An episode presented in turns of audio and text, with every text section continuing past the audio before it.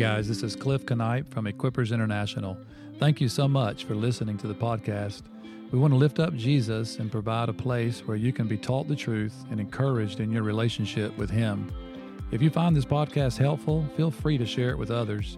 We believe it will be a source of blessing and encouragement, and that you'll be strengthened in your relationship with Jesus.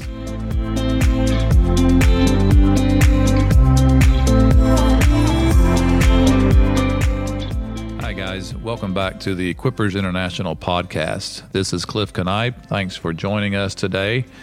We're going to continue along with our study that we've started on identity and take it a little bit further. In our last episode on identity, we discussed just the basics of identity, of understanding identity, what it really means as a believer. And we just talked about some practical things in regards to our, our journey with the Lord, our walk with Him, and coming into a greater level of our identity and recognizing how that happens. We talked about the engagement of the truth of what God says about us and how that's a very critical part of our identity. So, what we're going to do in this episode is we're going to take that just to maybe a next step and talk about some aspects of our identity. Uh, we'll see where this journey leads us. I said previous in the previous episode that it might perhaps turn into kind of a little mini series. I'm still anticipating that will be the case, but let's just see where we end up today. Let's start with this question Why is identity so important as it relates to Christianity? I believe the answer to that is that identity is so important as it relates to Christianity because the process of becoming and living as a Christian represents a real, dynamic, and life changing experience. And this experience changes us at our very core of our being. Now, I want to just sit with that thought for a minute and consider a couple of things. Maybe you've not thought about it in these terms, but it's important for us to understand that human beings are the only creature that can undergo a complete identity change. This is the point of the whole gospel. Now, I know we live in a day and age where people are going through all type of identity crisis and i'm not going to go into all the details along those lines but just consider for a moment with me what i just said people may want to try to change their identity in the way that they act or the way they associate with certain things uh, in regards to their identity, but it doesn't at its core change their identity. But we have the capacity to actually be changed, and that is the focus of the whole gospel. That's exactly what God has intended for us to experience. And let's talk about this a little bit.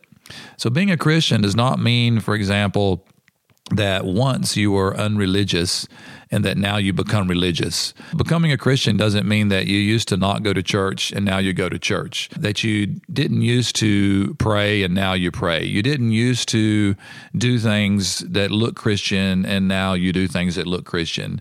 Uh, you used to act immorally and now you act immorally. There's nothing wrong with all those things, but participating in that process is not what makes you a Christian. It doesn't mean that you just experience forgiveness and then you carry on living your life the same. It means that through faith, you undergo a complete and total radical change in your being. So, in order to understand this, we need to do a little bit of practical theology. That simply means that we look at some scriptures that will help us frame the thoughts and our understanding of what we're talking about. So, the first scripture I want to share with you is in John chapter 1, verse 12. John chapter 1 is, is an amazing chapter of scripture. And if you look at John chapter 1, basically what John is doing is he is he's retelling a creation story. I mean, if you just read John 1 1, in the beginning, I mean, we all know those are the first three words of the Bible. Everybody knows Genesis 1 1, in the beginning, God. John is starting a new creation story. And so, just like in Genesis 1 1, we're introduced to the original creation story of God creating the world, everything in it, the constellations, the stars, the heavens, and the earth, and all the vegetation and all the animals. Then ultimately, his his ultimate creation being man himself, the one that he would find fellowship with and interact with and have a relationship with. And then John comes along and he's retelling this story. And the reason why he's retelling this story is because the original story has gone desperately wrong. And we know what happened in the garden. We know that the devil came and deceived Eve, and Adam subsequently ate of the fruit of the tree of the knowledge of good and evil. They declared their independence from God, and they, in their being, they became fundamentally skewed. They came under the influence of sin, and they moved outside of their God designed destiny on how to live in relationship with Him. They were living actually a subhuman life then, a life that God never intended them to live. So, in order for this to be rectified, John tells us in chapter one that there's a new beginning, that there's something that God has done through Jesus Christ that has corrected this.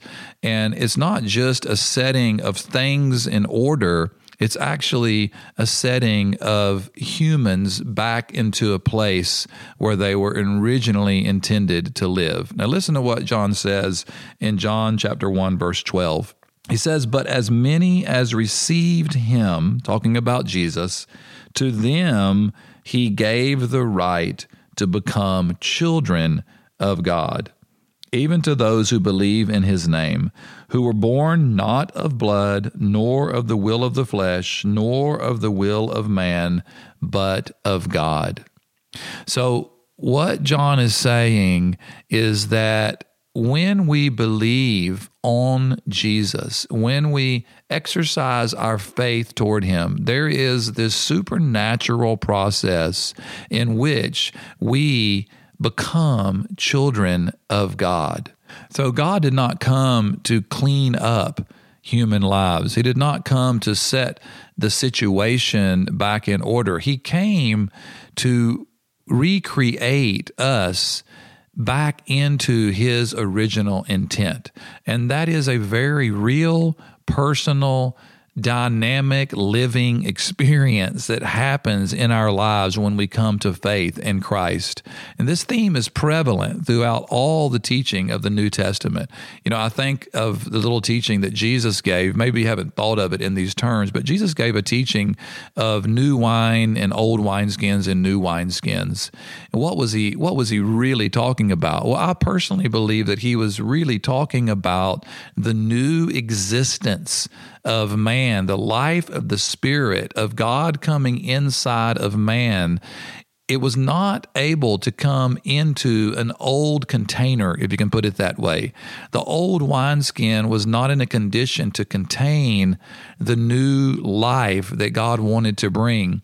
And so as a result, Jesus says there has to be a new wineskin. There has to be a new container. And our rebirth, our recreation in the Lord is that new wineskin so that we can now contain the new wine. Paul takes this thought much further in one of his famous passages in 2 Corinthians chapter 15. I love this passage and I want to talk around this idea. It's probably all we're going to I'm going to talk about for the rest of the episode because it's actually a very fundamental concept and idea if we're going to understand this framework in which I'm talking about the identity as sons and daughters of God. So Paul takes up this idea in 1 Corinthians chapter 15 in his discussion on the resurrection. But later in that chapter, he makes this statement in verse 45. He says, So also it is written, the first man, Adam, became a living soul. The last Adam became a life giving spirit. However, the spiritual is not first, but the natural, then the spiritual. The first man is from the earth, earthy. The second man is from heaven.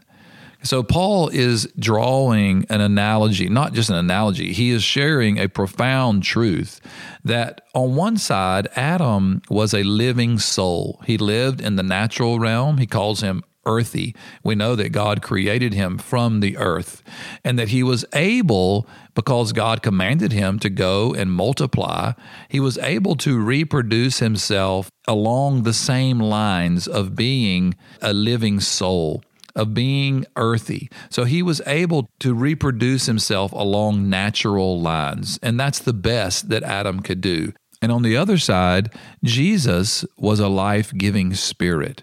He lived in the spirit and he was able, he is able to reproduce himself along the same lines as himself. It's as if Adam and Christ stand as the head men of the human race. Adam of the fallen human race and Jesus of the new human race created in him. And this new human race is a new experience that we are invited into when we believe in Him. Being able to grasp this concept, this truth by faith, is a benchmark of Christianity according to the apostolic writing of the New Testament. It's a huge shift I think of uh, scripture in 2 Corinthians 5:17, perhaps one of Paul's most famous statements regarding the nature of the Christian life. Paul says there, if anyone is in Christ, he is a new creature, literally a new creation. Old things passed away. Behold, new things have come. So, what Paul is saying is there is a fundamental shift. There's a recreation of something inside of us. Now, again, we talked about it in the first episode on identity. This process of embracing our identity is a continual process of us encountering truth and saying, I am going to believe that truth. Here is one of our, our first object lessons in that process. The scripture clearly teaches that there is a new creation, that when we exercise faith, we become children of God. We become new creations along the same lines as Jesus. And see, when we're children of God, that means that we're brothers and sisters with Jesus. That means that we share everything that Jesus shares. We share his nature, we share his mind. Paul talks about us sharing in his inheritance. So everything that belongs to Jesus now belongs to us. This shift that takes place in our core being is that we are sons and daughters of God. We now have a heavenly Father, and we now stand in a new relationship. Because there's been this shift and this recreation within ourselves, we have a new identity. We're brought into the experience of being in Christ.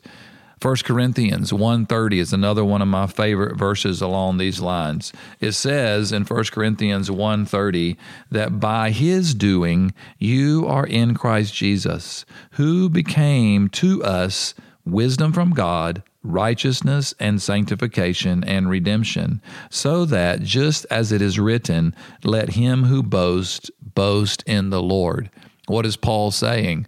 Paul's saying that a very supernatural experience took place when we believed, when we encountered the gospel message, when we chose to submit our faith into the truth of who the Lord is, something supernatural happens. God takes us and He puts us in Christ and he recreates us in the image of Christ. He births a new being inside of us. This is a fundamental and real experience that we go through.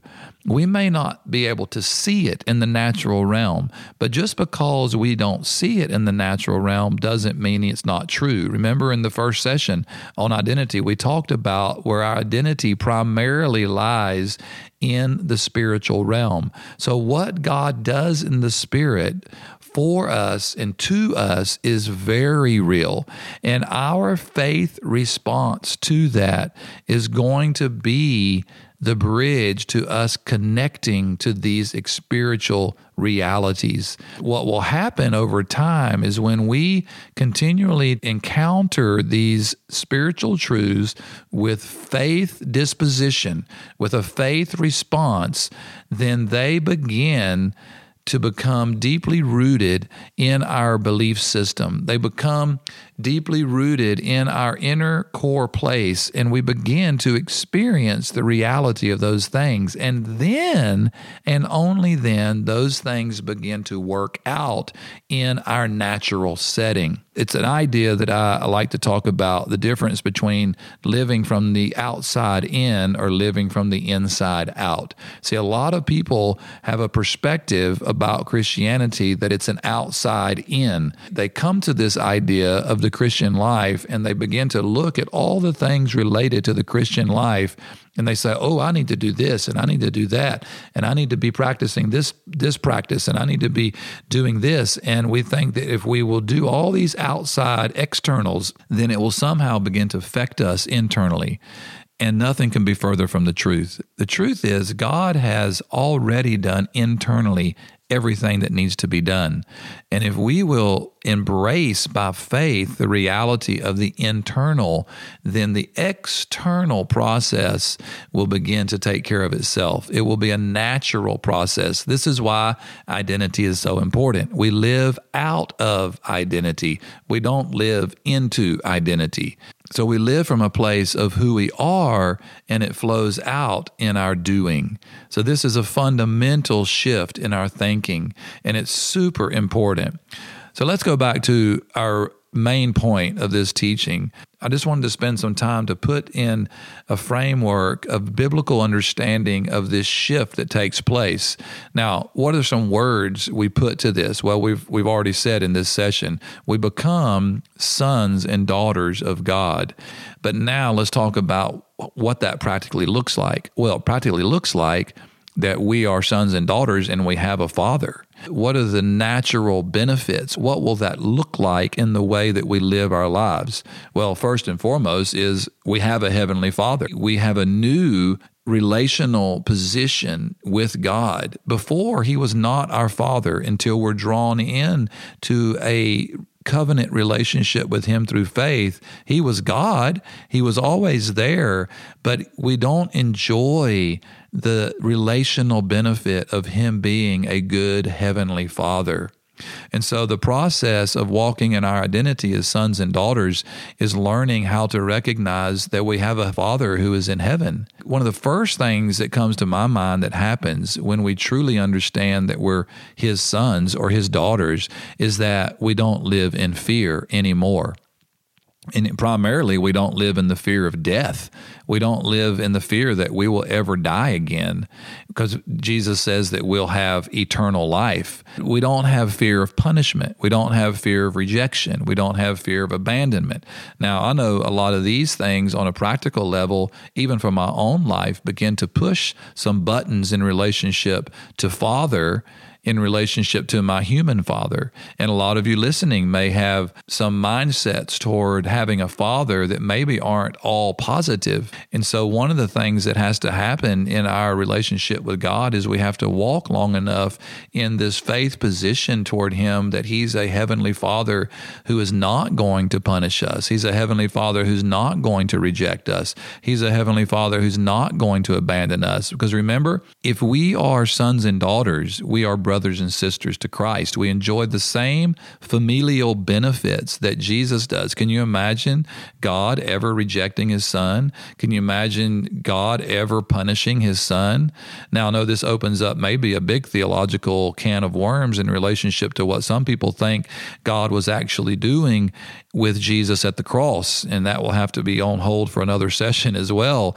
But the point is, relationally, Jesus has a eternally secure place in the Godhead and you and I likewise have the same eternally secure place as sons and daughters. Just think along these lines that the benefits of being a son or daughter, and that we don't have to fear, we don't have to wonder, we don't have to question where we stand in our relationship with God anymore. And this will bleed over into a incredible place of living life in confidence. That's the next point is that I had written down is that we have confidence in all things because we know God is for us. We know he's always working on our behalf. We know that he works through all things to bring about redemption and good. He is true in his purposes to us. He will not fail. He is consistent in his responsibility toward us all the time as his children. So, living in this truth of being a son and being a daughter over time leads us to a deep place of assurance and confidence. Just like we pointed out in the previous episode, this is a lifelong process. But as we grow in our understanding of our sonship, we grow in our understanding of our relationship with God, it will significantly impact naturally the way we interact with life. Because when we're in situations and we're faced with challenges that are very difficult, because life will challenge us to a place where we will naturally question can I be secure in this place? Can I have confidence that my Heavenly Father knows what I'm going through right now and He has my good? He has my back. He's not left me alone in this process. And see, the more the answer to that question is yes. I know that I'm his son. I know that I'm his daughter. Then that gives us the ability to face these situations with much more confidence, with much more assurance. Because here's the truth none of us want to feel like we have to wonder if God is there for us. And if we live in our identity, then we will know that we know that we know. So when we think about our identity, the first thing that I want to stress and I want to get kind of deposited down into our being is that we have been brought into God's family that our identity is that we are sons and daughters. So, you remember the first episode when I gave the little story about what it would be like when you meet somebody for the first time? I do this a little bit with myself just as a as kind of a, a dialogue. And if somebody asks you, Who are you? then your immediate response would be, I'm a son of God. I'm a daughter of God. I'm in a relational position with a heavenly Father that I know that I am his son. I know that I am his daughter. I know that He is my Father, and I understand all the benefits of that. I understand all the relational connection that I have with Him because of that. And the longer I sit with that truth, the longer I exercise my faith toward this fact, the more I will live in a secure place of assurance and confidence in life in all things. And that is where God ultimately wants to take us. He wants us to mature and grow into sons and daughters who are able to recognize his fatherhood in our lives and to recognize the great benefit that we receive from being his sons and daughters. So that's what I wanted to share in this episode on identity. I trust it's been an encouragement to you. Stay tuned for another episode. And until then, God bless you.